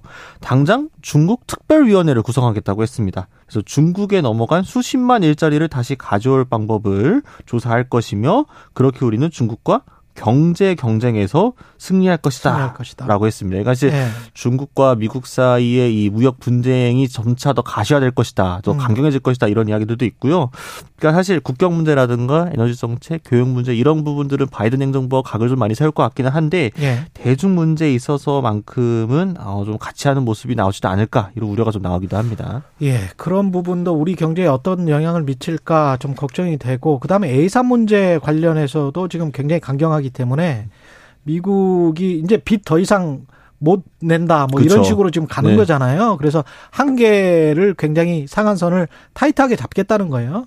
그렇게 되면 미국 정부가 민주당은 또 그걸 반대를 하고 있기 때문에 셧다운 우려가 나올 수밖에 없습니다. 그렇죠. 또 바이든 행정부 좀 적극적으로 네. 재정을 펼치고 싶은데 음. 하원이 좀 틀어막게 되면은 좀 곤란해지는 경우들이 생기겠죠. 그렇죠. 이게 지금 재정 지출 그다음에 연준의 금리 문제 여러 가지가 얽혀서 세계 경제에는 제가 걱정하는 거는 뭐 중국이나 미국이 싸우는 게 아니고 우리 한국 경제가 어떻게 될까 그게 걱정이 되는데 공화당의 강경 세력이 잡게 되면 한국 경제 쪽에 지금 현재 상황으로는 약간 좀 불리해질 수 있겠다라는 걱정이 좀 드네요. 예. 그 다음에 이제 김진우 공수처장이 시무식에서 시무식에서 왜 근데 찬송가를 불렀죠? 이게 이제 지난 2일 공수처 네. 시무식이었는데요. 네. 독일의 이제 본회퍼 목사의 시입니다. 선한 능력으로라는 시를 소개하면서부터인데 이 시 사실 의미심장한 구절이 많은데 제 음. 눈에 특히 띄었던 거는 이전의 괴로운 날 애워싸고 네. 고난의 길을 걷는다고 해도 끝내 승리의 날을 맞으리. 뭔가 이 공수처의 상황과 빗대가지고 이야기를 한 걸로 보입니다. 그래서 아니 근데 보네포와 공수처의 상황을 그대로 그 보네포 목사님 저도 존경하는 분이에요. 네? 나치에 그쵸? 대항해서 네. 저 미친 저 사람이 운전을 하고 있는데 그 운전사의 핸들을 뺏어야 된다 이게 지금 이제 히틀러를 네. 가리키면서 직접 이렇게 암살을 하려고 시도했던 분입니다, 이분이. 그 보네포 목사 아주 그 훌륭하신 분인데 네. 그것과 공수처하고는 연관 연관이 없는 그러니까 것 같은데. 수장으로서 감정이입을 많이 하신 건지 시를 소개하고 그 네. 시를 가사로 한 찬송가까지 부르면서 이게 중앙일보가 처음 보도한 건데 그 보도 내용에는 꺼이꺼이 울었다라는 표현까지 있습니다. 그래서 좀 논란이 크게 일었죠. 여기서 목회를 하셨네. 목회를 하셨어.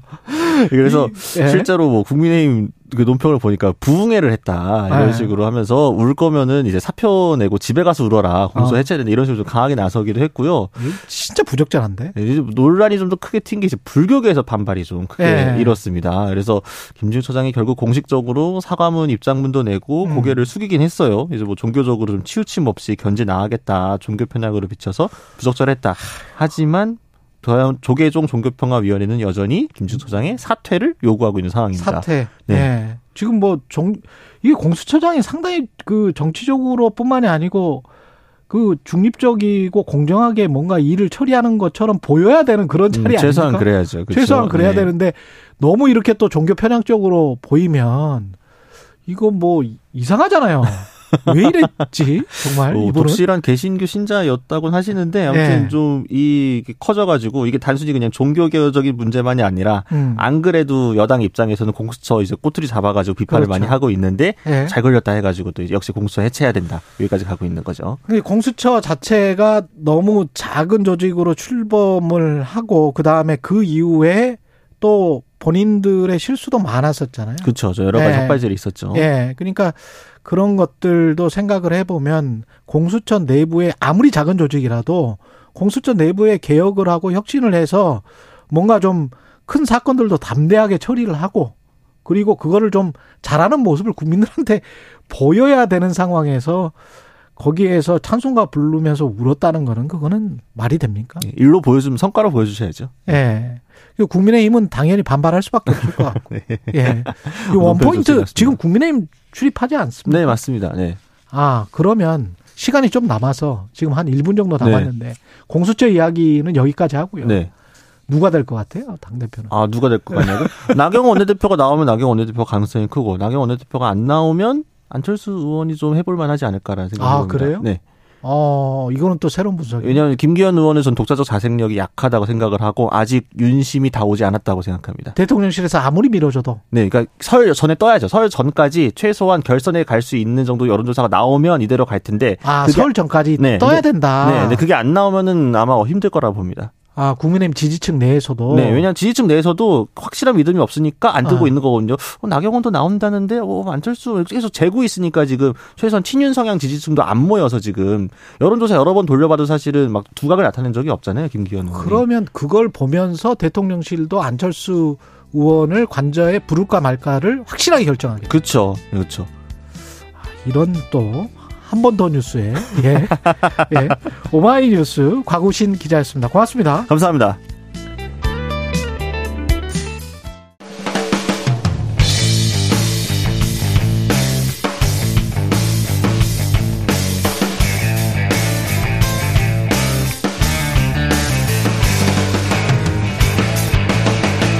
최경영의 최강 시사.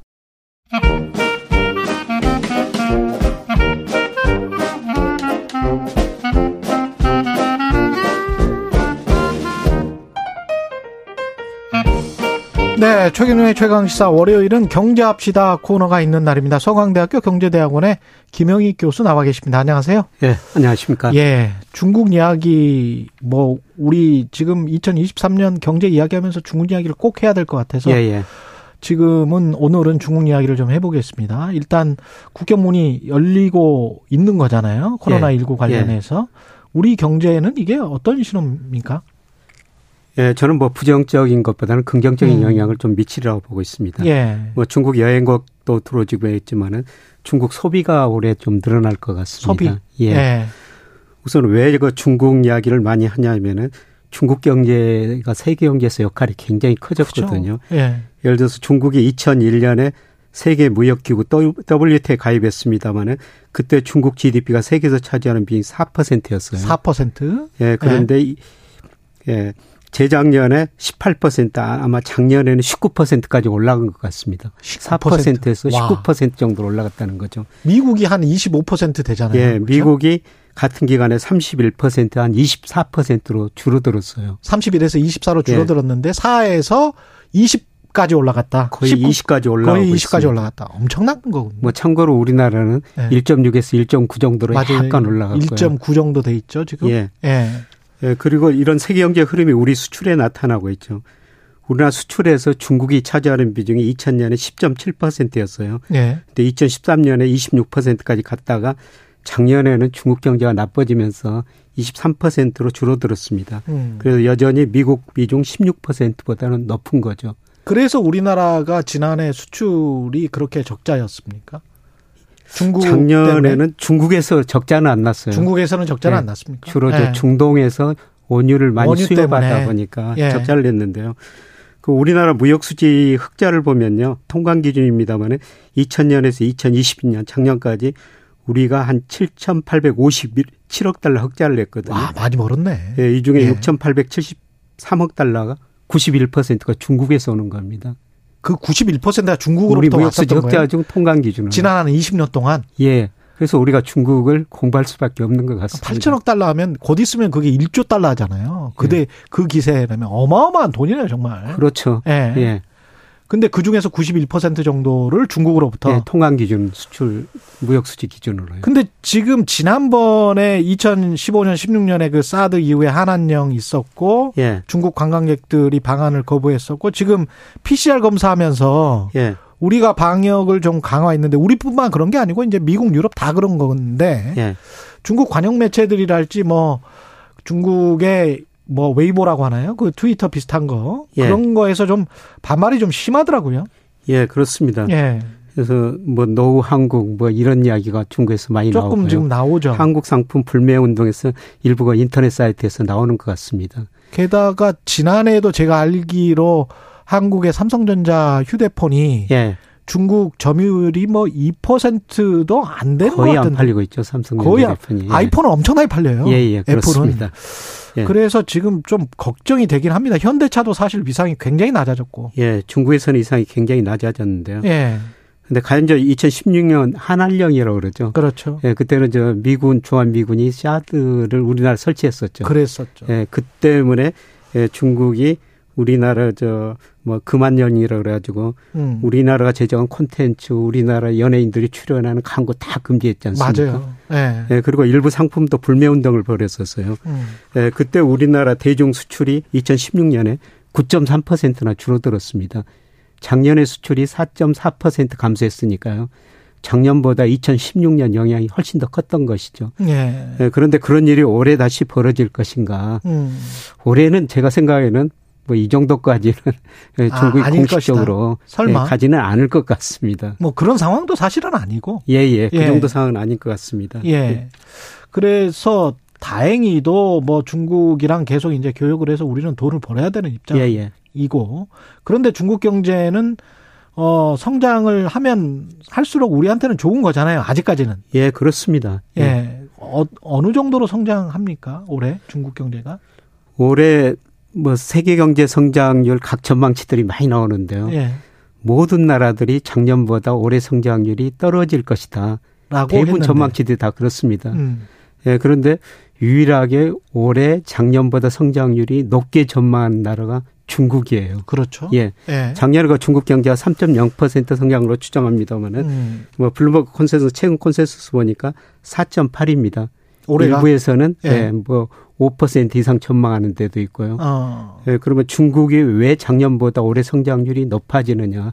예를 들어서 올해 미국 경제 성장률 전망치가 0.3이고요. 예. 예, 그 다음에 일, 일본 한 1% 안팎, 유로는 마이너스 성장한다는 겁니다. 그렇죠. 예, 그런데 중국은 작년보다 높게 성장한다는 것은 어. 코로나를 규제 안 하면서 소비가 늘어날 거라는 겁니다. 예. 네, 그동안 중국 사람들이 코로나 규제 때문에 2022년에는 코로나 때문에 꼼짝을 못 했는데 네, 꼼짝을 못 했는데 음. 뭐이 사람들이 나와 가지고 코로나 많이 걸리기는 걸리겠지만은 예. 소비를 할 수가 있다는 거죠. 소비를 할 수 있을 것이다. 네, 그래서 올해 중국 소비가 증가하면서 중국 경제 성장률이 유일하게 큰 나라 중에서 혼자서 경제 성장률이 높아질 것이다. 높아질 것이다. 이게 대부분 경제 전망입니다. 그 미국의 경제지 월스트리트 저널이나 이쪽은 뭐 월스트리트 저널은 논조가 중국 중국에 관해서는 이제 부정부패 예. 분식회계 뭐 이런 예. 걸 굉장히 강조하는 예. 경제지라는 걸 먼저 알아두시고 그럼에도 불구하고 중국의 지방 정부가 한 40% 정도 예. 지금 저 세원이 부동산 개발 예. 이쪽으로부터 나오는데 예. 이게 계속 지금 부동산 경기가 안 좋아서 예. 그쪽으로부터 좀 타격을 입을 것이다. 그런 보도를 계속 내놓더라고요. 예, 그렇습니다. 예. 중국의 문제는 부동산 개발뿐만 아니라 기업 부채가 너무 높다는 겁니다. 음. 2008년 미국에서 글로벌 금융위기 갔지 않습니까? 예. 그래서 2009년에 전 세계 경제가 마이너스 성장했어요. 근데 중국 경제는 2009년에 9%, 2010년에 10%나 성장합니다. 음. 그래서 이 당시 일부 뭐 경제학자들이 중국만이 자본주의를 구제한다. 뭐 이런 극단적인 이야기까지 나왔었는데. 그랬었죠. 네. 네. 미국 경제가 그때 그렇게 어려웠는데 음. 중국이 9 내지 10% 성장하면서 세계 경제 성장을 상당히 이끌었거든요. 우리도 그때 그래 이명박 정부 때인데 우리도 그때 그나마 나왔던 게 중국이 성장을 했기 때문에. 예, 그렇죠. 그렇죠. 세계 경제가 마이너스 성장했는데 그때 네. 우리 경제는 마이너스 성장 안 하고 마이너스 성장 0.8% 플러스 성장했었습니다. 분기 마이너스 성장 딱 한 번 하고. 예. 예. 바로 중국 때문에 그랬었죠. 그랬죠. 예. 예. 그런데 중국이 왜 이렇게 높은 성장을 했느냐 내용을 보니까 중국 기업들 특히 건설 기업들이 엄청나게 투자를 했거든요. 음. 이 투자가 GDP에서 차지하는 비중이 그 당시 세계 평균이 한 22%였어요. 예. 근데 중국은 45% 한때 47%까지 올라와 버렸거든요. 그랬군요. 이렇게 투자해 가지고 9 내지 10% 성장했다는 거예요. 계속 성장을 했단 말이죠. 예. 예. 그런데 문제는 투자했던 것들은 기업들이 설비 능력을 키워놨다는 거죠. 그렇죠. 그런데 상품이 잘 안 팔리고 있어요. 음. 그래서 중국 기업이 부실해지고 돈을 빌려준 은행까지 부실해지고요. 공산당 특유의 그 사회주의 경제 특유의 그 비효율성도 있잖아요. 그렇죠. 예. 예, 특히 말씀하신 건설 관련 기업들이 엄청 부실해졌죠. 그렇죠. 예, 그래서 이걸 부실을 좀 털고 나가야 되는데요. 음. 우리는 저 예를 들어서 97년 IMF의 그 경제위기 때 IMF 처방에 따라 서 정말 빠른 구조조를 했거든요. 예, 중국은 그 스스로 구조조절을 하기 때문에 구조용 속도가 아주 느립니다. 음. 이게 이제 중국 경제의 문제인데요. 그렇죠. 예, 그런데 예, 중국이 그래도 극단적인 침체에 빠지지 않고 올해 전문 기관들이 성장률 작년보다 높게 전망한 거는 중국 소비가 증가할 거라는 소비 겁니다. 때문에 2019년에 중국의 1인당 국민 소득이 1만 달러를 돌파했거든요. 예. 역사적으로 보면 국민 소득이 1만 달러 돌파하면 1인당 음. 국민 소득 1만 달러 돌파하면 소비가 늘어납니다. 음. 예, 그런데 코로나 때문에 1만 달러 14억 인구가 소비를 해야 되는데 그동안 못 하고 있었거든요. 이 소비가 올해 이루어질 거라는 겁니다. 중국이 그 중국판 규제 완화 그냥 부동산이 좀 흔들리니까 예. 중국판 규제 완화를 좀 하려고 하는 거 아니에요? 또 올해도? 예, 그렇습니다. 뭐 어. 상계 레드라인 해제했는데요. 음. 2008년 8월에 부동산 기업들의 부실이 심하고 집값이 너무 많이 오르니까 예, 그때 뭐 부동산 개발업체 순비채 비율을 100% 이하로 유지해라. 예. 예 그다음에 유동 부채보다도 현금성 자산을 100% 이상 가지고 있어라. 음. 이런 몇 가지 규제를 했는데요. 최근에 부동산 가격도 떨어지고 지금 이쪽에 그 부실이 심하고 경기 위축이 좀 심하니까 예. 이런 규제를 안 하고 있는 것 같습니다. 예, 그렇다고 과연 그 부동산 가격이 오를 것이냐. 것인가 오를 예. 것인가 예, 그거는 아니고요. 그러니까 예, 최대한 예, 지금 저지하려고 하는 거네요. 예, 중국도 예. 똑같이. 우리 예. 정부가 지금 하는 거나 예, 연착륙 유도하기 위해서 각종 규제를 안 하고 있지 않습니까? 근데 우리뿐만 아니라 전 세계적으로 부동산 가격에 거품이 발생했다 지금 붕괴되는 그렇죠. 과정이에요. 중국이 먼저 그랬고 미국도 그렇고 우리나라도 지금 부동산 가격 거품이 붕괴되는 과정이죠. 그래서 각국 정부가 경착륙을 막기 위해서 네. 이런 규제를 안하하고 있는 것 같습니다. 중국 소비는 좀 괜찮아질 것이다 그렇게 말씀을 하셨는데 그러면 올해 우리나라 수출이랄지 뭐 네. 이런 중국도 봐야 되지만 미국도 봐야 되기 때문에 네. 어떻게 보십니까? 올해는 좀 수출 적자가 해소가 될까요? 작년에 우리나라 무역 수출 적자가 472억 달러 역사상 그렇죠. 최고치였죠. 그렇죠. 예, 그런데 우리 무역수지 적자가 이렇게 난 거는 주로 원자재 가격이 많이 상승했던 겁니다. 음. 예, 주로 유가죠. 2021년에 우리나라 평균 원유 그 도입 단가 70달러였어요. 근데 예. 작년에 103달러로 33달러로 올라 버렸거든요. 근데 우리가 1년에 연간 그 100억 달러 정도 원유를 수입합니다. 아이고. 예. 아, 저 10억 배럴 정도 원유를 10억 수입해요. 예. 예. 그러면 30달러 오르면 원유 수입하는데 300억 달러를 더 쓰는 거죠. 그러네요. 예. 예 그래서 작년에 우리나라 무역 수지 적자가 472억 달러였는데요. 그 내용을 보니까 중동에서 928억 달러 음. 적자 났습니다. 예. 특히 사우디에서 360억 달러 적자가 난 거죠. 예. 예. 그런데 지금 유가가 예, 작년 120달러, 130달러 갔던 게 음. 지금 80달러, 뭐 70달러 안팎에서 움직이고 있거든요. 이런 거 보면은 원유 수익 금액이 올해는 줄어들면서 음. 적자는 좀 많이 축소될 것 같습니다. 적자 폭은 축소되지만 적자는, 적자는 계속될 것이다. 예, 예. 예. 그리고 마지막으로 중국이 소비가 살아나면 중국의 주식이나 채권, 예. 한국의 주식이나 채권 예. 어, 떤 게 더 유망합니까? 예, 저는 미국보다는 예. 중국, 우리나라가 좀 더 유망하다고 보는데. 아, 동아시아 쪽이 예, 예. 유망하다. 예. 예, 미국은 그동안 거품이 발생해가지고 거품이 지금 붕괴되는 과정이고요. 예. 예, 중국은 거품이 주식시장에서는 상당히 우리나라는 해소된 것 같습니다. 한국은 해소됐다. 예. 그리고 세계 자금 흐름을 보는데요. 이 돈이라는 게 눈이 있어 수익률 높은 대로 미리미리 이동하거든요. 그렇죠. 최근 세계 주식 투자 자금 흐름 보니까 미국으로는 덜 들어가고 음. 중국이나 아시아 시장으로 들어오고 있거든요. 예. 이런 거 보면은 예, 돈도 돈의 흐름을 보면은 미국보다는 중국 시장이 더 나을 것이다. 근데 이게 이제 경제 경제 전망이라기보다는 충분히 싸졌다. 가격이 많이 떨어졌다. 예, 그런 겁니다. 중국이나 한국이. 예, 예, 그렇습니다. 예, 그래서 환도 그렇고 중국의 위안화도 그렇고 한국의 원화도 그렇고 저 정도면은 충분히 가치가 떨어졌기 때문에 예. 주식 시장도 마찬가지고. 예. 그리고 최근에 또 외환 시장에서 달러 가치가 고점에서 한 10% 정도 떨어지고 그렇죠. 앞으로도 달러 가치는 더 떨어질 것 같습니다. 달러는 상대적으로 고평가된 거 아니냐 이런 예, 생각을 지금 하고 있다는 거죠. 31% 정도 고평가돼 있고 지금도. 아. 예, 그래서 달러 가치가 떨어지면 위안이나 원화 가치가 오를 수가 오를 있죠. 그러면 예. 이제 쌍으로 이익을 보는 거잖아요. 그렇죠. 예. 주식에서도 이익 벌 수 있고 한에서도 이익 벌 수 있으니까. 그렇죠. 이 돈이라는 게 굉장히 똑똑하거든요. 그렇죠. 예, 그래서 이런 돈들이 어. 중국이나 최근 아시아 시장으로 몰려오는 것 서서히 몰려오는 거 보면서 음. 앞으로 그 주식시장을 이 돈의 흐름이 예고해 주는 것 같습니다. 네, 경제 전망도 안 좋고 기업의 이익도 별로 안 좋을 것 같지만 너무 떨어졌기 때문에. 예, 그렇습니다. 음, 그런 측면에서 지금 말씀을 해주고 계십니다. 예, 서강대학교 경제대학원 김영익 교수였습니다. 고맙습니다. 네, 고맙습니다. 예.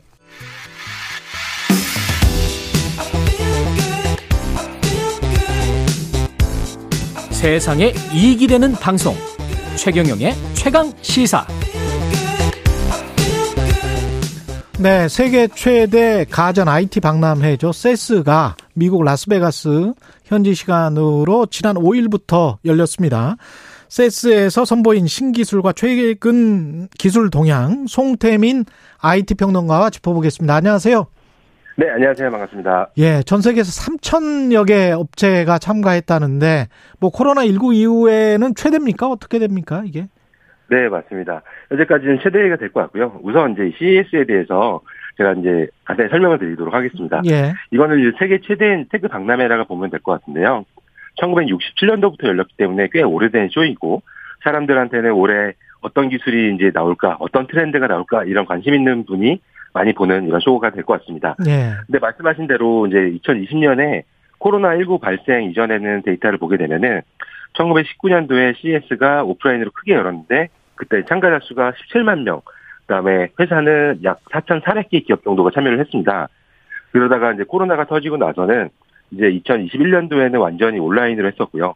작년 같은 경우는 이제 반은 온라인, 반은 오프라인 했었는데 음. 아무래도 좀 이제 참여 기업이 적었습니다. 예. 그런데 이제 올해 같은 경우는 최대 규모로 하고 있다 보니까 이제 이 진행을 하고 있는 CTA라는 이 협회에도 일을 갈았다 이렇게 할 정도로 많은 기업 이 참여를 하고 있습니다. 네, 실제로 이제 예. 한 3천여 개 기업이 참여를 했고 참가자 수도 10만 명이 이제 훌쩍 넘었습니다. 너무 많이 와서 일을 갈았다는 거예요? 행사, 네, 맞습니다. 예, 행사 주최하는 쪽에서. 그래서 행사장도 이제 두 배 이상장 두 배 이상으로 굉장히 예. 크게 열었습니다. 그렇군요. 라스베가스 뭐 땅도 큰데 뭐 거기 열대도 많을 거 아니에요. 호텔도 크고. 예. 맞습니다. 예, 네. 예. 예년과 비교해서 어떤 차별점이 있습니까? 네, 일단은 중요한 게 우리나라가 미국 다음으로 가장 많이 출전을 했습니다. 아. 그, 네, 예전에는 사실 중국이 많이 참석을 했는데 네. 이제는 좀 이슈가 많이 있고 특히 이제 미중 관계가 계속 안 그렇죠, 좋잖아요. 안 네, 네, 그렇다 보니까 중국 기업이 계속 이제 줄어들고 그 자리를 이제 우리나라가 이제 차지하고 있는 건데요. 예. 한 3천여 개 기업 중에서 우리나라가 550개 정도 기업이 나간다고 하니까 정말 이제 많이 참여를 한 것 같습니다. 음. 예전에 2019년도를 비교하게 되면은 그 당시에는 최대가 300개 정도 업체였는데 이제 550개니까 굉장히 이제 크게 됐고요. 그러네요. 지금 현재 네. 제가 이제 미국에 있지 않고 방송에 이렇게 참여하는 것만이 약간 이상할 정도예요. 왜냐면은 네. 저와 함께 일하는 이 IT 업계인 사람들은 현재 대부분이 이제 미국에 가셨거든요. 거기에서 많이 만난다면서요? 한국 사람. 맞아요. 네. 네. 현재 여담인데 네. 한국에서 약간 뵙기 어려운 분들이 거기서 많이 이제 쉽게 볼 수 있다라고 하더라고요. 예. 예를 들어서 뭐 유명한 이제 로봇공학자 데니스 홍 교수님이나 음. 뭐 뇌과학자 장동선 박사, 뭐 가수 가수 이제 윤종신 씨도 지금 현재 예. insight를 얻으러 가셨더라고요. 그래서 아. 분명히 이 쇼가 방송하러 간 것 같은데. 네, 맞아요. 그럴 수도 있을 것 같은데요. 예. 네, 미국에서 하는 행사인데 한국어가 더 많이 들린다. 뭐 이런 내용이 나올 정도로 예. 약간 신기하긴 신기하긴 합니다. 그런데 예. 왜 이렇게 사람들이 이 행사에 이제 많이 볼까라고 하면은 음. 경기가 안 좋잖아요. 그래서 그렇죠. 경기가 안 좋을 때는 이런 기술을 통해서 새로운 극복을 하기 위해서 전 세계 사람들이 많이 보인다 이렇게 설명드릴 수 있을 것 같습니다. 뭐가 나왔습니까 이번에는? 네네 잘못 들었습니다. 예, 뭐가 나왔습니까 이번에는? 예. 네 이번에도 이제 되게 이제 참신한 것들이 많이 나왔는데요. 음. 어 우선 이제 뭐 특히나 코로나 19뿐만 아니라 최근에 뭐 전쟁도 있었잖아요. 그렇죠. 그렇다 보니까 이런 거에 대해서 우리가 이제 어떻게 살아가야 된다. 이 기술력이 우리를 지켜줄 수 있다. 이런 내용들이 음. 좀 많이 나왔던 것 같습니다. 구체적으로 좀 설명을 해 주십시오. 하나 하나씩 분야별로. 네, 알겠습니다. 예. 일단은 이 기술의 동향을 알기 전에 예. 우리가 이 CES에 대해서 잘못 알고 있는 사실 한 가지만 좀 먼저 설명을 드릴게요. 예. 네, 일단 이 CES에 나온 기술들은 당장 완성된 기술이 아니라는 걸 꼭 아셔야 됩니다. 아. 어, 예, 정확히 말하면은 CES는 B2B, 즉 이제 business to business 한마디로 기업들한테 이 음. 투자를 받고 싶어 하는 기업들이 자기 기술을 소개하는 자리예요. 그렇다 보니까 기업들을 위한 행사하는 자리고요. 하지만 이게 워낙 재미있고 다양한 행사다 보니까 일반 소비자들이 관심을 갖고 있는 게 사실이 될 것 같습니다. 그래도 이제 이게 투자를 위한 쇼다, 박람회다 이렇게 예. 보시면 될 것 같고요. 예. 이 여기서 CES를 보시려면은 한 세 가지 정도의 중요한 포인트가 있어요. 예. 첫 번째는 올해 과연 이 쇼에서 주요 메시지가 무엇인가? 음. 두 번째는 작년에 비해서 어떤 기술이 늘었느냐? 예. 네, 세 번째 나온 세 번째는 나온다고 했던 기술들이 진짜 나왔느냐? 어. 이 세 가지를 보면 될 것 같습니다. 예. 그 순서대로 한번 보죠. 주요 메시지가 네네. 뭐였습니까? 예, 주요 메시지들은 한 여섯 가지가 됐었는데요. 예. 첫 번째는 뭐 기업용 기술, 그다음 메타버스와 웹 3.0, 음. 그다음에 이동성, 그다음에 건강 기술, 뭐 지속 가능성, 그다음에 뭐 게임에 대한 아. 이런 부분들이 예, 좀 있었습니다. 네, 그래서 간단히 설명을 예, 예, 드리면요. 예. 여기서 이제 안보에 대한 내용이 좀 나왔어요. 안보? 네, 이때까지 예. 항상 기술, 뭐 비즈니스에 대한 내용이 나왔는데 이제는 경제 안보의 개념까지 들어간 거죠. 예. 그러니까 아까 간단히 제가 설명드렸지만은 저희가 이제 환경이 안 좋아지고 이런 전쟁이 일어나다 보니까 기술들이 과연 어디까지 우리를 보호해 줄 수 있는가 이런 얘기까지 나올 수 있는 거고요. 예.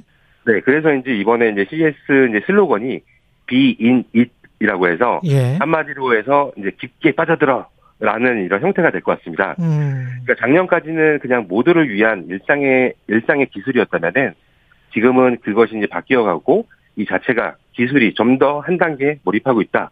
심화되었다라고 보면 될 것 같습니다. 구체적으로 뭐 인류 안보든 지금 말씀하신 뭐 메타버스든 뭐 이런 것들 있지 않습니까? 네네. 예, 구체적으로 좀 아까 또 이동 이야기도 하셨잖아요. 네네. 예, 어떤 것들이 나왔나요? 기술로는? 일단은 좀 전에 예, 설명드린 것처럼 뭐 음. 인류 안보 웹 3.0 메타버스 등이 있었는데 예. 사실 가장 큰 주목을 받은 거는 이동 수단에 대한 이 mobility에 대한 부분이었습니다. 예. 네, 이 모빌리티 같은 경우는 사실 어, 이 CES가 세계 최대 가전 쇼라고 했는데 세계 최대 모터쇼인가 이런 얘기가 나올 정도입니다. 예. 뭐 작, 예, 작년까지는 이제 완성차들의 이제 각축전이 벌어졌다고 하면은 올해는 이 IT 부품과 전장 기술들이 주목을 받고 있습니다. 음. 뭐한 가지 예를 들면은 어 전기차 이제 배터리를 충전하잖아요. 예. 급속 충전을 하는데 이 충전을 하면서 배터리에 대해서 어, 분석을 하고 어, 상태 어, 배터리 수명이라든지 상태를 측정하는 제품이 선보이기도 했고요. 예. 이뿐만 아니라 앞으로는 자율주행, 자율선박, 도심 항공교통들 기술들이 이제 많이 펼쳐질 거기 때문에 음. 어, 이를 위해서 폰에서만 조작하던 앱들이 이제는 자동차에서도 가능할 것 같습니다. 예를 들어서 이제 구글에서도 이번에 참가를 했는데요. 예. 어, 새로운 아, 안드로이드 오토를 선보였습니다. 이거 같은 경우는 구글 뭐 assistant, 뭐 지도, music, 메시지, 플레이스토어 등 안드로이드 폰에서만 조작할 수 있던 앱들이 전부 다 자동차 대시보드에서 그대로 사용을 할 수 있게 된 거고요. 예. 그러니까 앞으로는 한마디로 이번에서 보여준 것도 전기차가 완성차를 보여준다기보다는 음. 앞으로는 차 안에서 무엇을 해야 될지 이것에 대한 기술 트렌드가 앞으로 이제 좀 바뀔 전망이다. 라는 거를 좀 이제 알려준 것 같습니다. 확실히 자동차가 이제 휴대폰화되고 거기에서 자율주행차 안에서 업무를 보는 그런 식으로 지금 바뀌고 있는 거네요. 예. 맞습니다. 예. 사람들이 제일 많이 원하는 건 아마 차 안에서 잠을 편하게 자는 법이 아닐까라고 생각이 그렇죠. 그렇죠. 저도 그거를 네. 가장 원합니다. 예. 네. 예. 그냥 자기가 알아서 가고. 예. 네. 그 농업에서도 자율주행 트랙터도 나왔더라고요. 네, 맞습니다.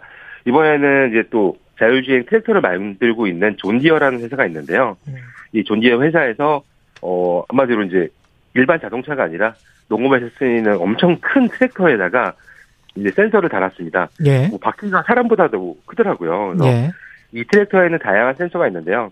어 잡초인지 이게 진짜 풀인지 약간 구분을 해가지고서 잡초에만 이렇게 농약을 뿌려주는 기술도 나오고 그다음에 각종 뭐 GPS와 카메라, 센서 등 AI 기술들이 막 혼합되어 있다 보니까 운전자 없이도 24시간 작업을 수행한다고 합니다. 운전자 없이? 네, 네, 맞습니다. 이러다 보니까 24시간 내내 이제 자동으로 돌아가니까 와. 앞으로는 이제 인류 식량 문제도 좀 이제 해결을 할 수 있지 않나라는 생각이 들기도 합니다. 그러네요. 그리고 누구나 다 농업을 만약에 규모의 경제로 하면은 할 수도 있겠네요. 농업이 엄청나게 혁신되겠습니다. 네, 맞습니다. 예. 우리 스타트업들도 지금 뭐 큰 기업들 뭐 삼성, LG뿐만이 아니고 스타트업들도 네. 많이 가서 혁신상을 받기도 했다는데 그것도 좀 소개를 해 주십시오. 네. 우선 이번에 뭐 삼성이나 LG 같은 데도 많이 나왔지만은 예. 어 예를 들어서 뭐 현대 자동차 같은 경우는 출, 그 참가를 하지 않았거든요. 예.